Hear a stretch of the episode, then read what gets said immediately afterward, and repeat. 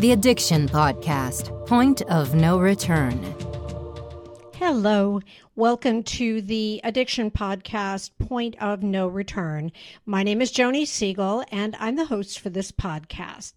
Today's episode is episode number 220. And I'd like to give a shout out to my husband, Steve, who's the producer of this podcast, because he doesn't show up on the video like I do or on the audio. So shout out to Steve Siegel, the producer of this podcast. If you have a story that you would like to tell about your involvement with helping to solve the addiction problem, or if you are a recovered addict yourself and would like to tell your story, please reach out to us. We have a Facebook group the Addiction Podcast Point of No Return. We have an email, the Addiction Podcast at yahoo.com, and we have a website, theaddictionpodcast.com. So feel free to reach out to us if you have a story you would like to share with our listeners. Today's episode is going to be an interview with a gentleman that we interviewed way back, probably in the first year that we were podcasting, back in 2017. And he is a recovered addict who gives back in quite a unique way unique to a lot of the people, or unique from, I guess would be the right way to say it, uh, from a lot of the people that we interview on the podcast, while many of them give back and help others. He does it in kind this guy does it in kind of a unique way. His name is Brandon Jordan. Brandon Jordan has been a professional musician all of his adult life. He founded the infamous punk band KillRadio, Columbia Records, in 2002 and toured the world with bands like Green Day, My Chemical Romance, and Rise Against until his drug addiction made performing impossible. He got treatment with the support of Music Cares in 2007 and has been sober for more than a decade.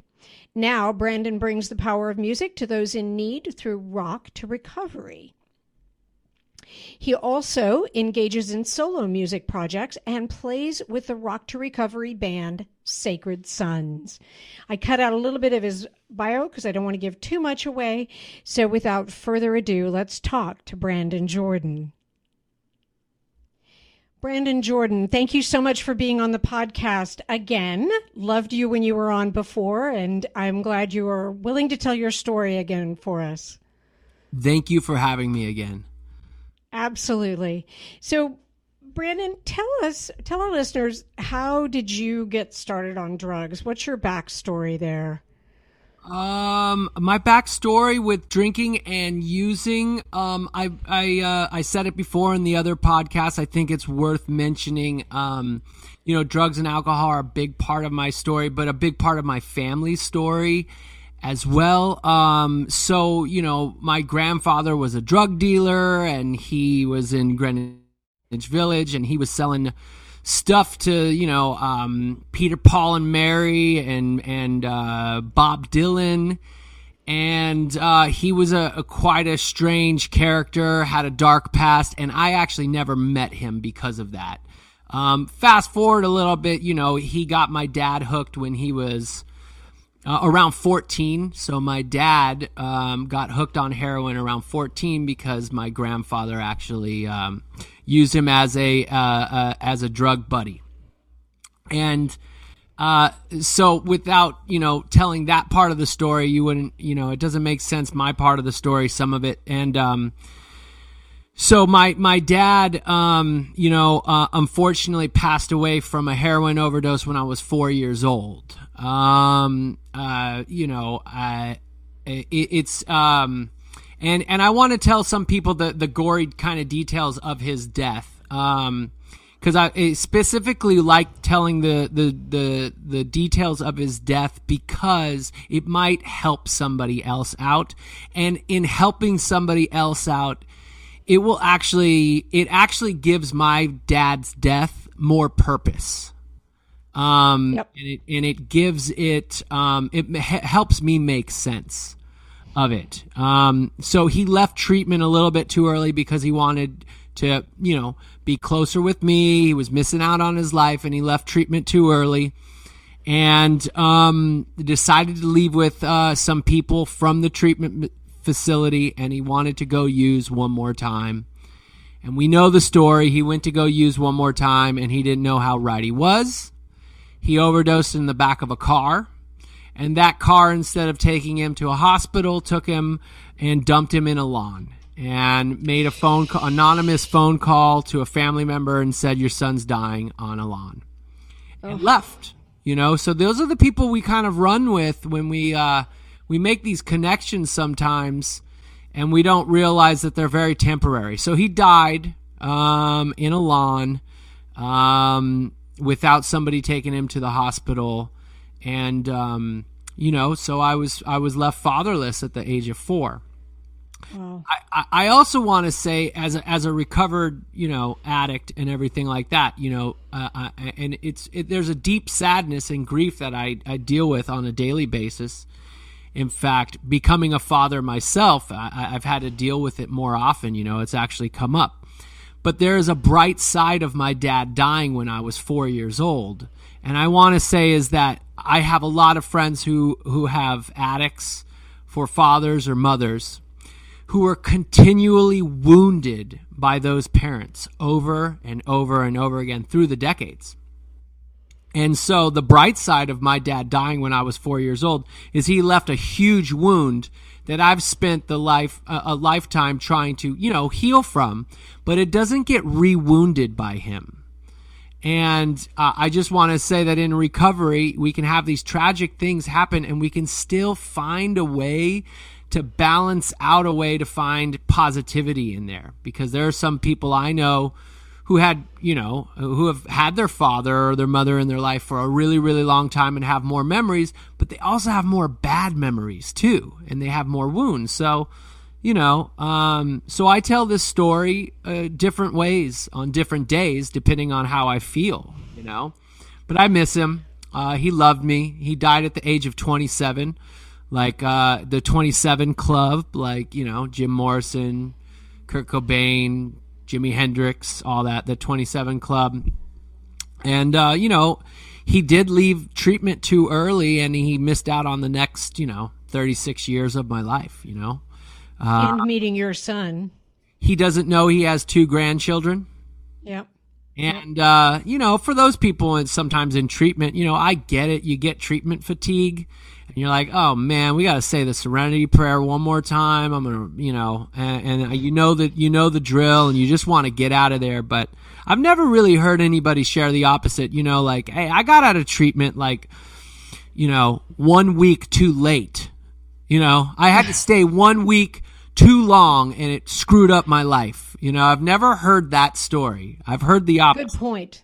Yep, very very good point. And and you know I I I remember one of the uh, people that we spoke to on the podcast, a young man who um kind of went the other way, you know, with just wanting to do that last big high and went the way your dad did and he died and it's just uh, it's it's not it's not a new story that we hear. I don't I don't, you know, Anyway, sorry. I I digress. Go ahead with your story. it is tragically normal, you know.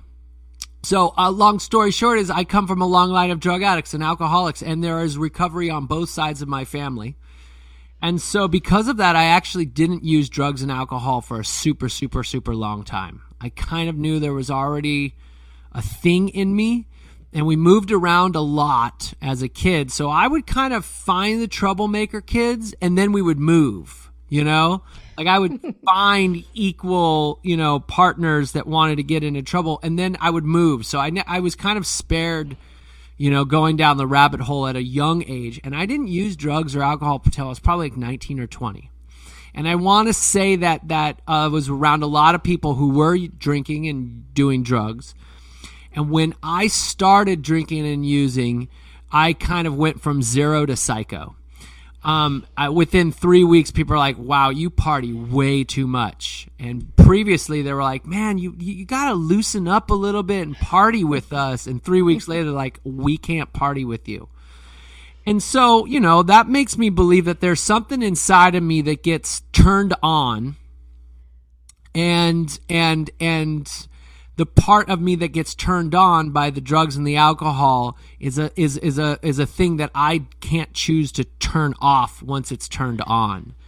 and I've lost the power of choice. And I understand on the outside, the people around me, around my addiction, thought I looked like the same person. And by all, you know, um, they're right. And if I was pulled over by the police or they, you know, I matched my ID. But on the inside, they don't realize that we are, we have been uh, hijacked. We have been hijacked in a, in a lot of different ways. So, um, you know, I'm going to stop you for a second because I think you made a make a really good point, and I also like that you bring up the fact that you lose the power of choice because so often we've talked about this before. People who are around someone who is addicted, they go, "Why can't he or she just stop?" And the point is that once addicted, because you're talking physical, mental, spiritual, you don't have that choice anymore. Yeah, and it's really, and I understand it's really frustrating for the other people because we look like the same person, you know, and Yep. and um and it's really frustrating. It's really frustrating on the inside too because you know I, I get addicted, and and and um, you know I look like the same person, but I'm hurting the people I love the most. So it seems like I don't love them. So it's really frustrating because I'm like, man, I, I'm hurting the people I love the most. I make promises and I can't keep the promises. You know, and the most frustrating thing I want to say about my alcoholism, I don't want to speak for everybody else, but my alcoholism, my disease is is a is a um this is a technical term. It's uh, it's a motherfucker. Okay. Uh, uh, it, and and this is what it does. This is what it does. I wake up in the morning and I want to change, and it says, Brandon, you can change, man. You know the difference between right and wrong. You were raised better. You know you're hurt. You're not just hurting your yourself. You're hurting other people, and other people are suffering because of this. And and you know you can change, okay? And you got this, and you're strong enough, and you've been raised smart enough, and you have it, okay? And you can transform your life. Now, here's what I want you to do I want you to start tomorrow. Because, you know, you got that thing later on today, and you're going to be really stressed out. And, you know, I mean, you, you, you stepped on that grape in the fridge, and, you know, like, you know, earlier, and, and, but you got this shit. But I need you to start tomorrow. You can't start today. Today is not the day and we start the manana plan. I, I call it the manana plan. I'm going to change tomorrow. And see how subtle of a quote unquote motherfucker it is? It Yep. me I am strong enough. I just have to start tomorrow. And those tomorrows start piling up until I, I stop even lying to myself. I crossed that line. You, you were guys, the, um, Point of no return. That point of no return. The point of no return is when I just stop lying to myself. You know, that's one one point of no return. I'm I wake up in the morning. I'm like, today I got this. Blah blah blah. I'm like, shut up, dude. You don't have shit. And you know, um, you, you're gonna. and today is going to be like yesterday, and you're and I'm going to use, and there you go. And I'm, I'm yeah. done lying to myself. You know, um, I know, I know, I'm not playing a game anymore. The game has got me, and typically, hopefully, that is kind of the tra- trajectory to like treatment or a fellowship, or hopefully, I do not have this because I'm done lying to myself. I, and there's some worth in not lying to yourself anymore. You know, like yeah, Yep. I'm not, I'm not, I'm not trying to be sober today. You know, Right. and slip up. I just don't give a fuck anymore. You know, I've lost all hope. And so one of my points of, of no return, um, and I tell my story in, in not a logical, I mean, not a, not a, um, sequential. linear, a linear, uh, uh, um, uh, storyline or anything like that.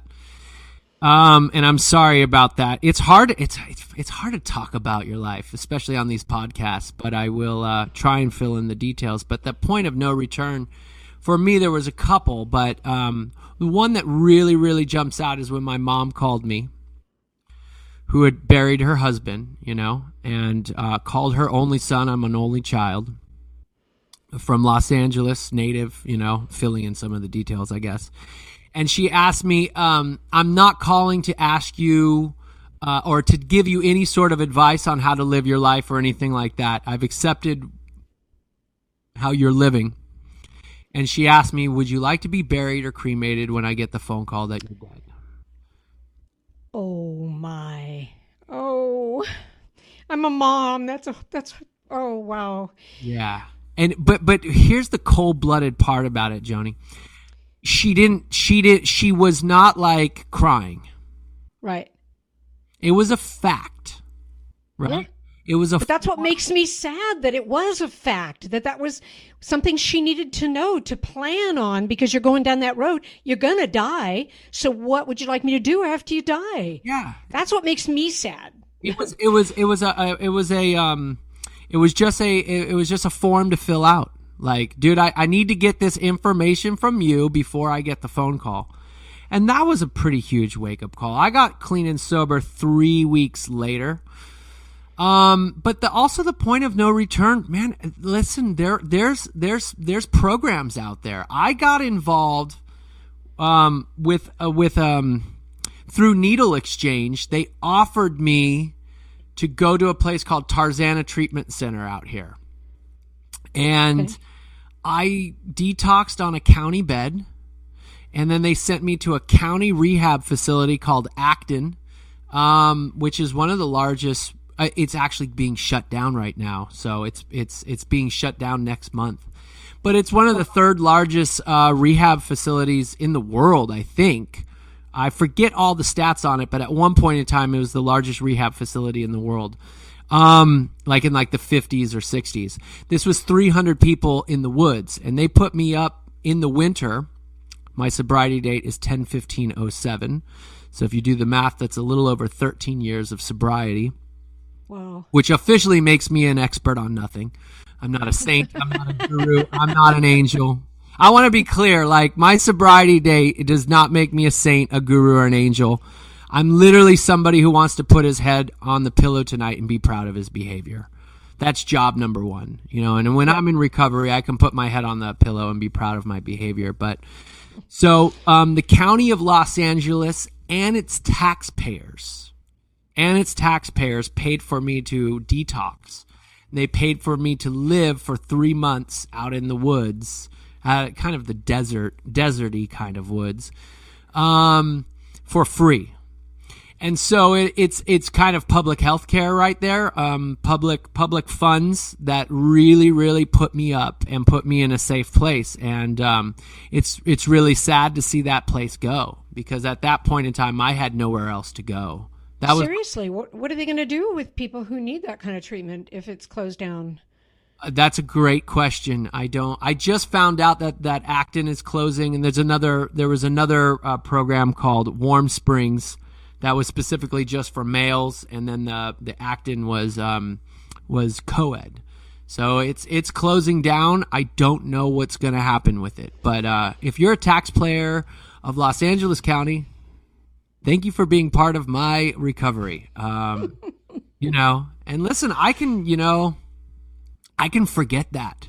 I can forget that moment where it took somebody from Needle Exchange and Tarzana Treatment Center to be able to say, "Hey, listen, I could get you a county bed if you want to get help." You know, and mixed with that moment and what my mom said, you know, and I had a little a bit of recovery to realize, you know, I just like if I go from sober to trying to manage it, I just I can't, I don't know how to manage it, guys. I really don't. Like the most honest probably thing you're probably going to hear me say to today, I really like getting high.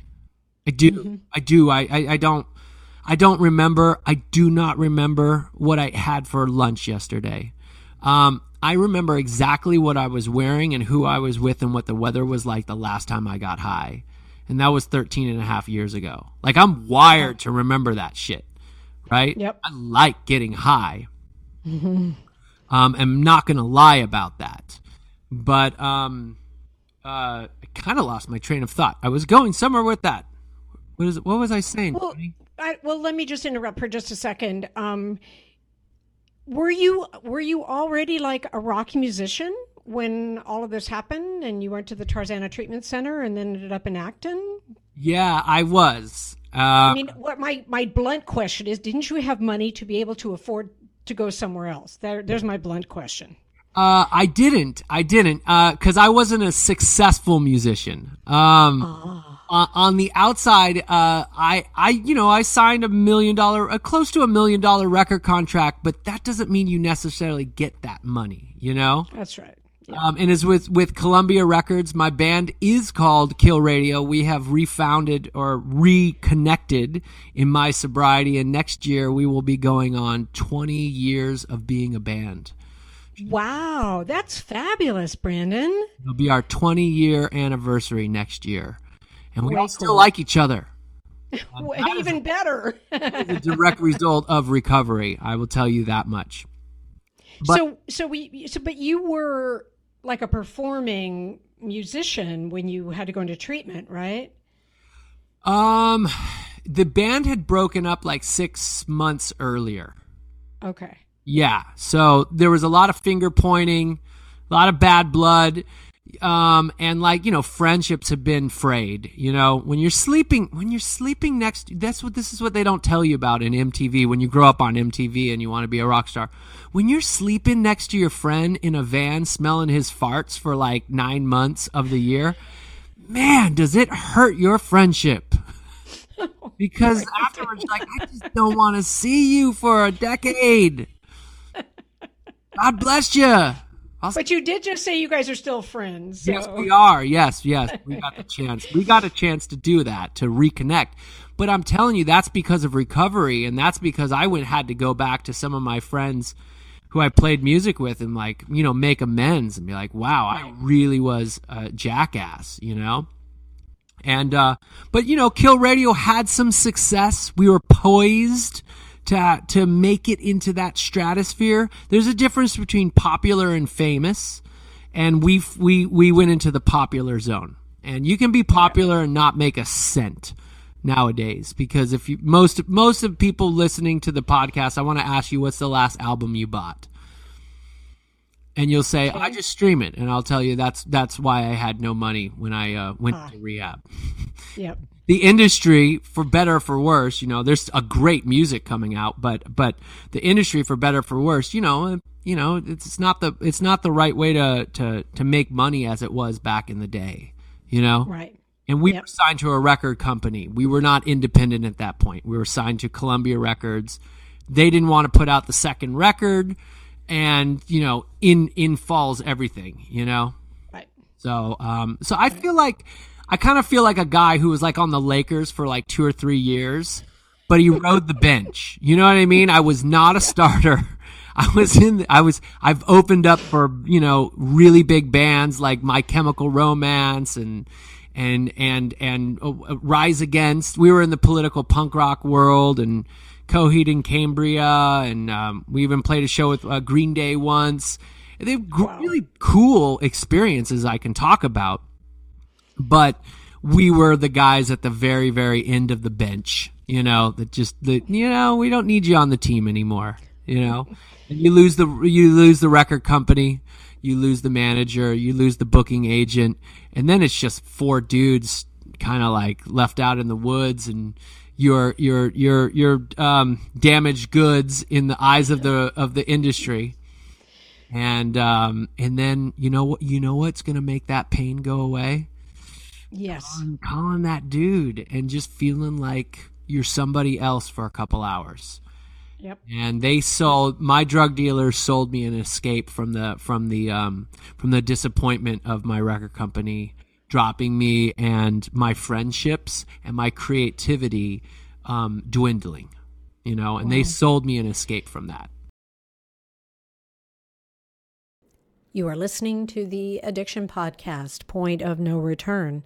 For more information on the podcast or to reach out if you have a story you would like to share with us, go to our Facebook page by the same name, or you can email us at theaddictionpodcast at yahoo.com, or go to our website, theaddictionpodcast.com, or call us at 727 314 7080.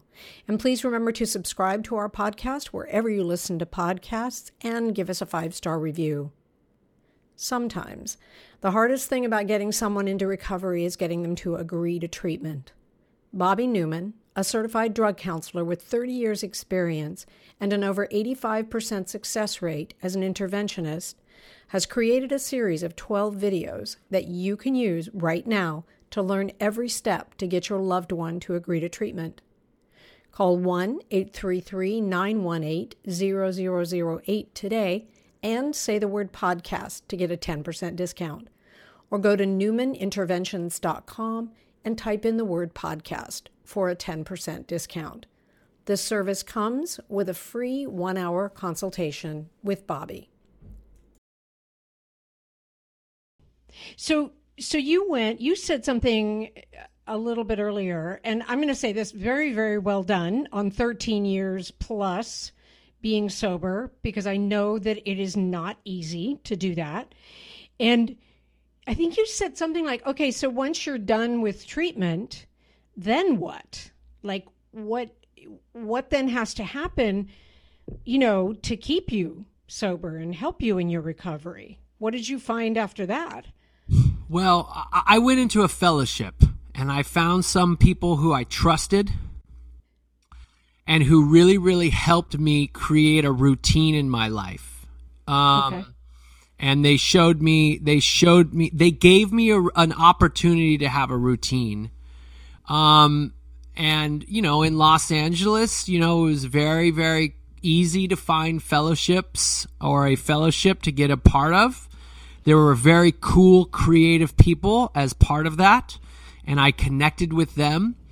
And um, I want to say the fellowship I personally joined, you know, I mean, it wasn't whether people liked me or not, it was whether I was willing to ask for help.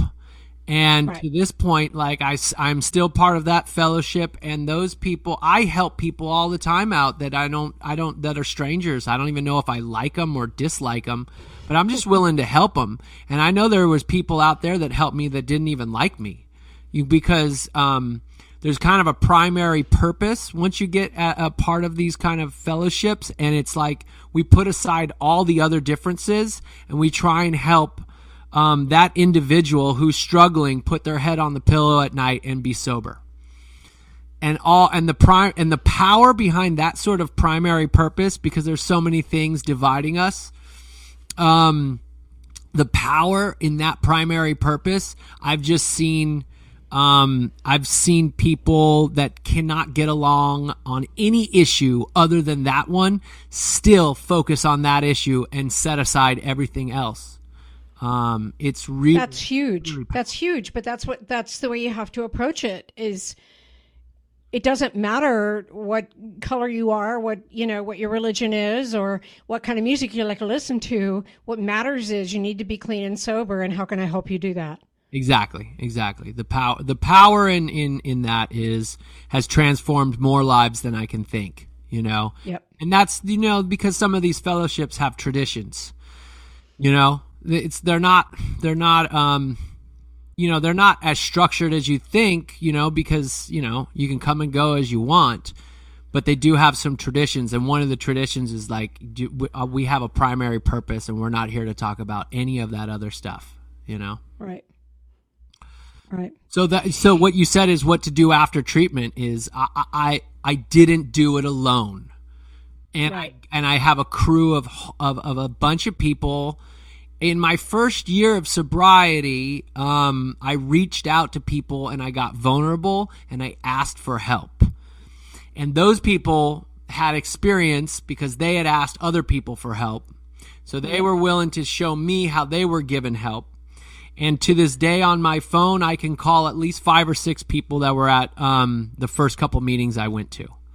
Wow. Um, uh, and those those people, to this day, if I told them I needed their help and I was in a bad place, they would drive to my house immediately and drop what they were doing to help me out because they a they know how hard I work for this thing and how important it is to me, and they know how sick I am. Don't get it twisted. Yeah, they know how sick I am and how dark I can take it. So um, those people are very important to me. Absolutely. How, Brandon? How did you find Rock to Recovery? Um, Rock to Recovery. Well, I'll, I'll give the the th- Rock to Recovery is a company that was started on 12 12 12 by my good friend Wesley Geer, formerly of Korn and Hed PE. In the uh, you know in the rock and roll world, those are huge, huge, huge names. Now he wanted to give back and um, create a, a, a different musical experience for people in treatment. He wanted to put instruments in people's hands and um, play music as a band. And typically, music therapy is a little bit more about talking about music and the effects, and it's and there's still a middleman. And Rock to Recovery was about cutting out the middleman and getting people to play music, non musicians and musicians, to play music and get the healing transformative power of playing music into treatment. Okay. Um, and he started that all on his own. Um, you know, uh, I think the first sessions were actually in 2013 um, down in Orange County. And uh, the, the, the other thing I just want to say about what Rock to Recovery does is like we involve people with the power of music.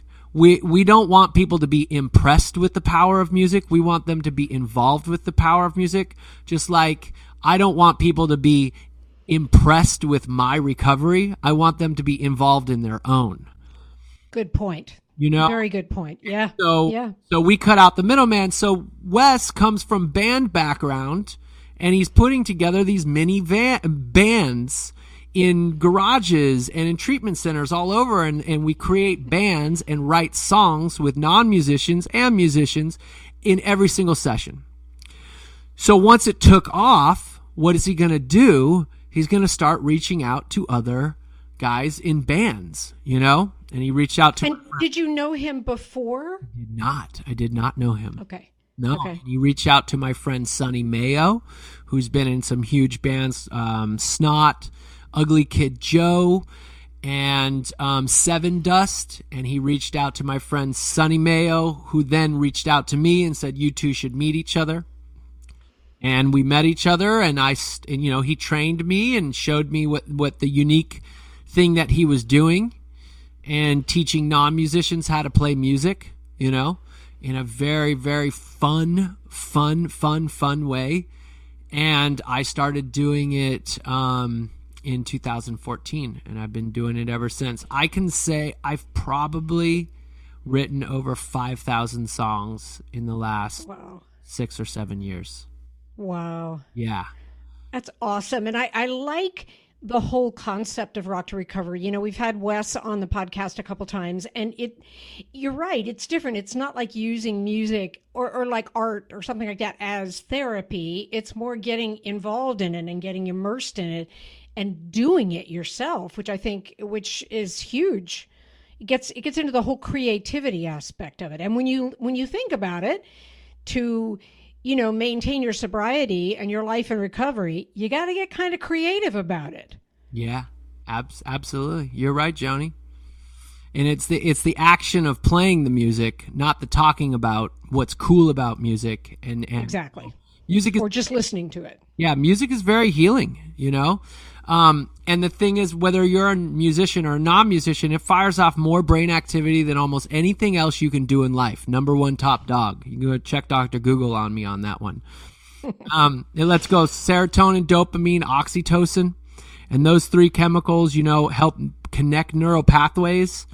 And I think here's one thing I want to say about Rock to Recovery. We've tapped into something that people already know but they're they didn't realize they already knew it. We're reminding people of some stuff that they already know. For instance, my mom is not a musician.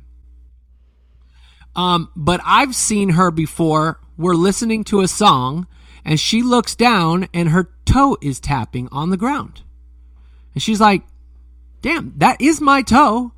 But I don't remember telling my toe to tap to the beat and it happens to me all the time. I mean, the world's most famous drummer, I think, is the two thumbs on the on the on the on the steering wheel. You know what I mean? Mm-hmm. And there are a million and one, a billion drummers out there in the world when they're stuck in traffic or whatever. You find the groove and you're like, "Bit, bit, bit, bit, bit." I mean, these are the, this is the most famous drummer in the world.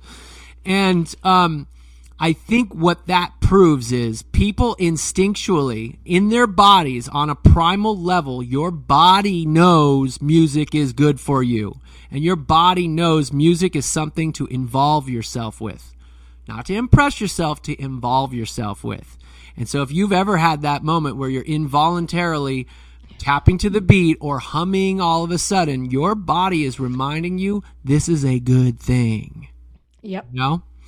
And I would also say that music is a wavelength to a great degree, and that that wavelength is not too dissimilar from the human soul. Just saying. So there's that going on as well. Okay. I'm I'm I'm yeah, I'm into that. How did you get? I know that you have been um, helping doing the same type of music. I don't want to say therapy, but doing the same kind of music recovery, if you will, with veterans. How did how did that come about? Because they're not necessarily recovering addicts. I mean, it might be, but yeah. Well, I would say just just to piggyback on what you say, I would say what we're doing in these sessions is we're team building and moving energy, and we're writing Good. songs. You know, Yeah. There's those three things. We're writing songs, we're moving energy, and we are team building. Um, because again, that that's what that music at the center allows us to do that. Um, uh, and then we're allowing people to actually create feel good medicine in their brains. The you know those feel good chemicals that I mentioned before. Yep. Uh, you mentioned that I've been I've been working at the VA hospital, specifically in the VA hospital for five years, but for the last year it's been on Zoom. Um, every, everybody knows why.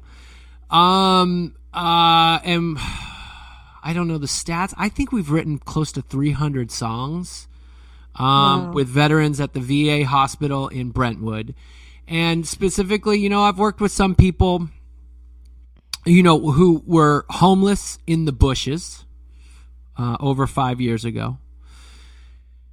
Came into how did that work? How do you work with someone homeless in the bush? Tell that story. well, they, they they were homeless in the bush, and then they check into the VA hospital oh, okay. to detox.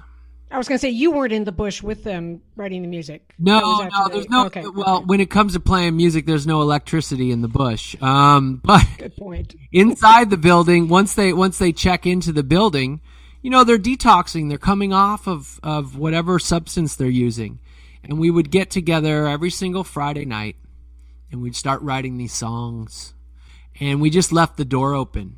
Because it was at night, we could just leave the door open and the music would drift out into the hallway and you just start to see these people. It's like kind of like a field of dreams kind of thing. You know, we put up some flyers and whatnot, and we work at a lot of different veteran centers and at, at a couple different um, VA hospitals. But this was the first one we did, and at the VA hospital, and people just started floating in every Friday night. and um, to this day, I've been doing sessions with some of the same guys for over five years. And that some of those guys that were living in the bush who are homeless have come into the group, stayed clean and sober, have written all these songs together. We have a personal relationship. And I've seen them go from being homeless in the bush to now getting custody of their children back, having a, a permanent, you know, residence where their mail is sent to. Um, they're honorable people in our recovery community as well as in their in their veteran community, and to the transformative, um, they've transformed their life from being homeless to having the court say you are you are of sound body and mind to have your children back. You know, Wow. That's huge, Brandon. Because you have you said you have two kids. I do have two kids. How old are your kids? My son Vale is three years old, and my daughter Arrow is six weeks old. Oh, congratulations! I didn't know. I, I, you know, I knew you had a son because I've seen it on social media, but I didn't know about your daughter. Yeah, she doesn't post that much on uh, social media yet. You know, Okay. Okay. She'll Well, she will. Out that she has arms and a thumb and a hand and all that. You know, cutie pie. Yeah, and shout out to awesome. my wife for being a superhero. My wife is the superhero right now. Absolutely. Two little ones like that. Yes, I can relate. I raised two boys. Yes. Uh-huh. How long have you been married, Brandon? Uh, five years. Okay. Five years. Cool. Yeah. Awesome. Awesome. Brandon, I cannot thank you enough for taking the time to talk to us. And it is such a great no holds barred story. And I think also that some of the ways you put it, I think is going to resonate with our listeners, whether it's an addict or whether it's a loved one of an addict. Um, I just think it's going to resonate with people. And I really appreciate that you're willing to share, you know, the down and dirty and the not so pretty parts. How how do people get a hold of you through, or how do they contact Rock to Recovery? How does how does that happen? How do they do that? There's a couple different ways you can contact me. I mean, I'm on Instagram at at um, at Brandon Jordan LA. Um, you can find me there or on Facebook. You can find Rock to Recovery at Rock to Recovery. That's T O Recovery, not the number, but at Rock to Recovery. Um, we're also on Facebook, uh, rocktorecovery.org. And then one exciting thing I failed to mention is we, as Rock to Recovery, have written a book, and it is coming out in August. Oh wow! There's so much to talk about. Yes, um, and and the book is coming out in August. It was just finished with our our um, our PhD Constance Scharff as well as Wes. Uh, they co-wrote the book, and there's 18 stories in there. Um, I think uh, six of them are musicians. 12 of them are non musicians. Uh, they're all personal stories. It will be in um, bookstores, on audiobook, and you can get it whenever. And that's Do you know the title? Does it have a title yet? it's called Rock to Recovery. Oh, okay. Yeah, it's it's you know Led Zeppelin called the first four records Led Zeppelin. You know, uh, and um, it just talks about how music heals across all spectrums and different aspects. And uh, you know, it, it is very it, it is very inspirational and it's very true. You know. Some people don't realize in Rock to Recovery we have 13 guys uploading over 500 songs a month. We were writing Wow. 500 songs a month as a as a company, but one we we lost one of our one of our um, musicians uh, to overdose uh, ab- Oh, about so sorry. two and a half years ago. His name is Christian Heldman, and he he you know he had a, a secret, and he did not um he held on to that secret a little bit too close, and he he overdosed, and we get to tell his story in there, how many people he helped, but he was still hurting himself. So we tell we we tell the whole spectrum of the story, the light, the dark, um, everything that's going on, and uh, I think I think people will uh, have a, a, great understanding of what we do um, because of that, and and to be able to tell the the stories because because you know I have these amazing stories I can tell you, right? Um, that uh, uh, can't be told because of a HIPAA violation. Right. I have a ton of stories I can tell you that would land me in prison, and then my my my my children and my wife would be at the end of the freeway exit asking for money. So I can't tell you all those stories. And that's why we kind of made the book so people can understand what we've been doing in these um, in these medical centers.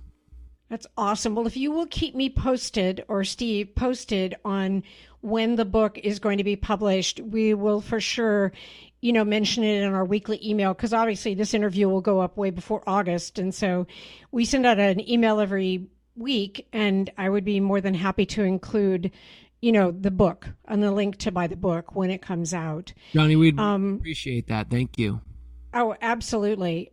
Oh, I had a question and I completely for. Oh, nope. Never mind. Sorry, I have to cut all this out. I can't remember what I was going to ask you. But thank you. Thank you again so much for taking the time to talk to us today and being willing to share your story. I really appreciate it. I really appreciate the opportunity to be on your podcast for a second time. Yes. Yes.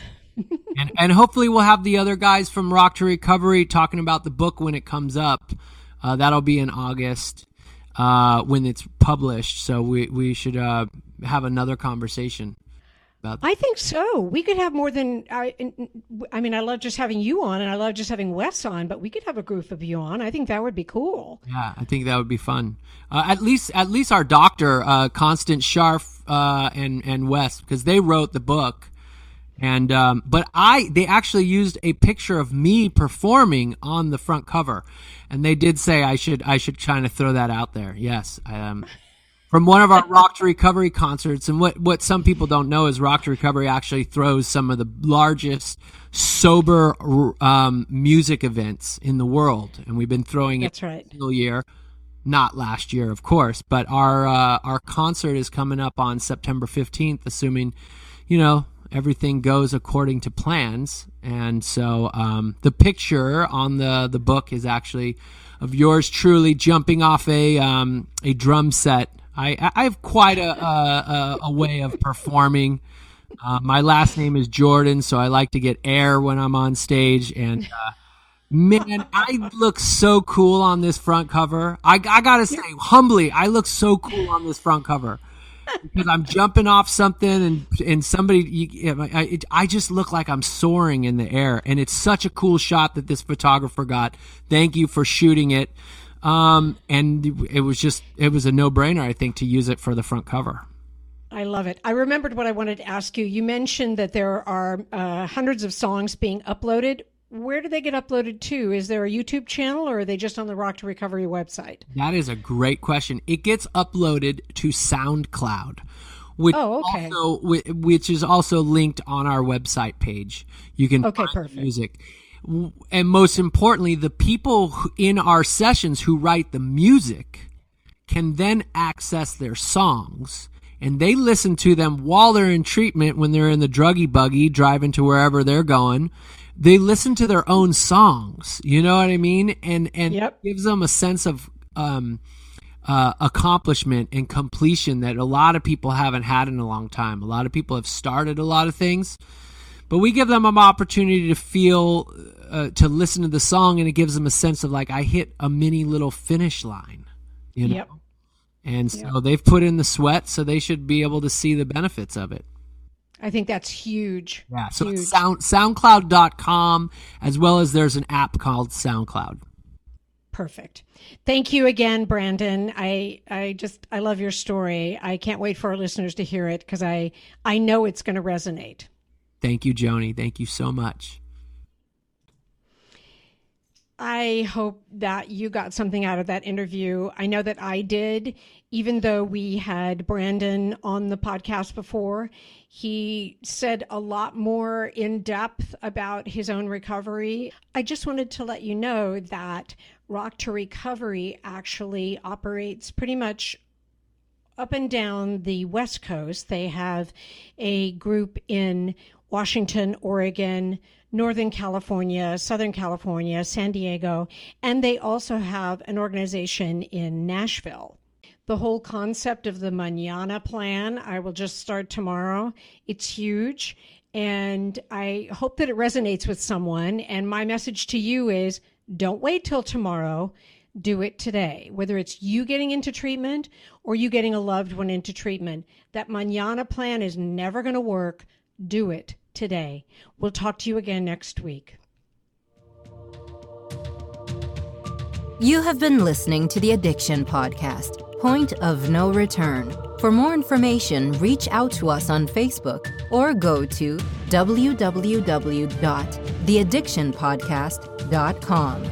Our email is theaddictionpodcast at yahoo.com.